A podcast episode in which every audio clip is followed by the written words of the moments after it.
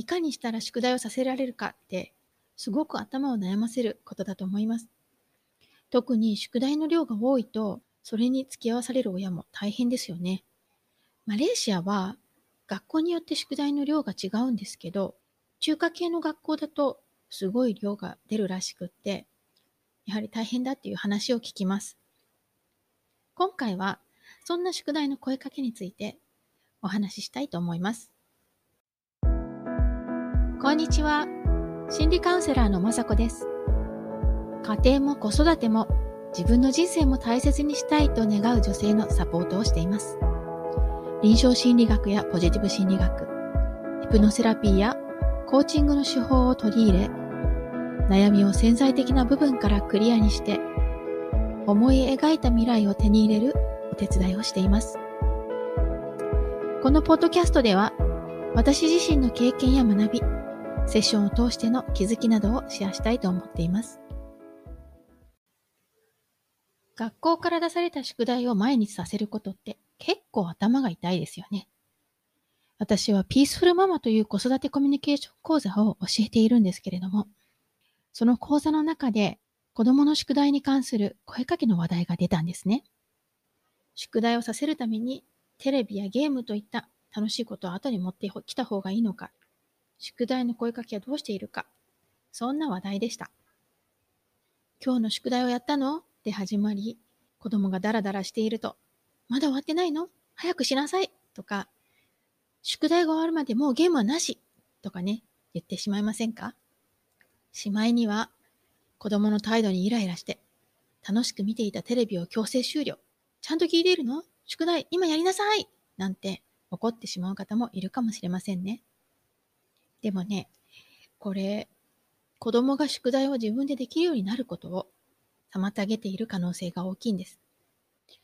私たち人間は二つのことが同時に起こると、それを関連づけます。これを古典的条件付けと言います。例えば、今私が梅干しを想像してくださいと言ったら、口の中に唾液を感じた人は何人いますか？これが古典的条件付けです。パブロフの犬ってご存知でしょうか？古典的条件付けの研究で心理学者のパブロフは犬を使った実験をしました。実験はとてもシンプルなもので、犬に餌をあげる前に必ずベルを鳴らすというものでした。それをずっと続けていると、犬はどうなると思いますか？そう。ベルを鳴らしただけで唾液を流すようになるんです。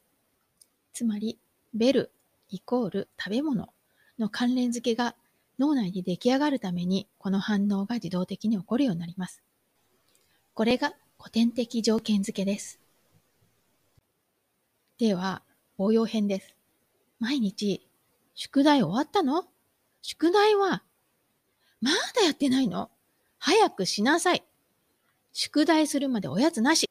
テレビなし。ゲームやめなさい。などと、宿題に取り掛かるまでにママにずっとガミガミ怒られていたらどうなると思いますか？特にその声かけに怒りや脅しのニュアンスが乗っていたり、楽しくゲームで遊んでいる途中で強制終了されたりしたら、子供はどんな気持ちで宿題に取り組むでしょうか？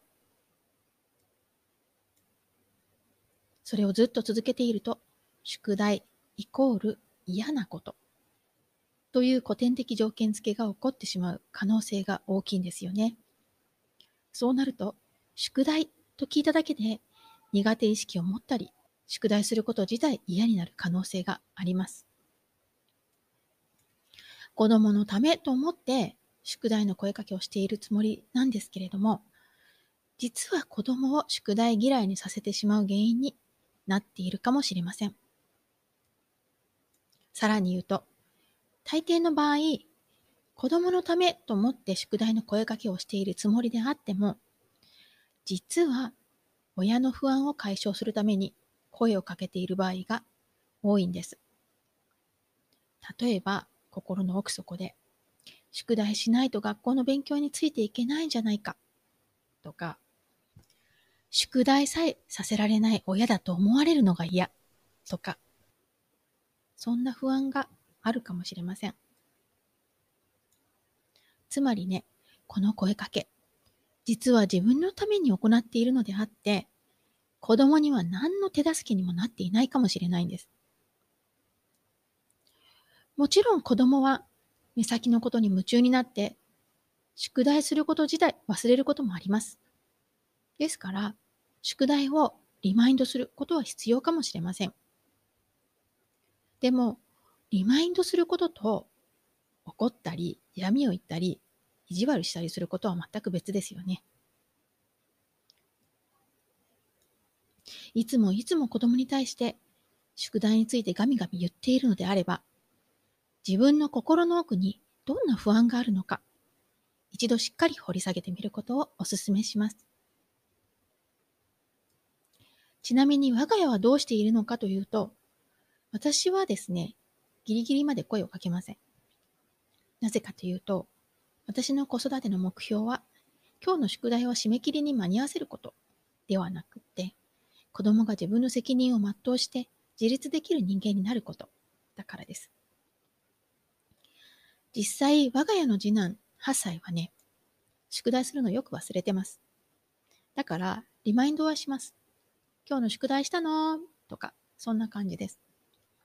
たまに私もリマインドすることすら忘れていて、寝る直前になって、あ、宿題があったんだとか言って、ベッドからごそごそ起き出してやり始めることもあります。でも、私はそれでもいいと思っています。なんなら、忘れて先生から注意されることがあったって構わないと思ってます。ちなみに、長男は13歳なんですけど、もうここ4、5年は勉強について何か言ったことはないです。彼はね、今では宿題も試験勉強も全部自分でやっているので、何か口出ししないといけないということはほとんどないです。声をかけないと宿題をしないという不安をお持ちの方もいると思います。でも、そう思っているのであれば、本当に本当か？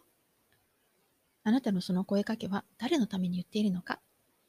一度考えてみてくださいね。最後までお聞きいただきありがとうございます。この配信がためになったと思った方は、ぜひ配信登録お願いします。ただいま、子供の自己肯定感がアップする魔法の50フレーズという無料冊子をプレゼント中です。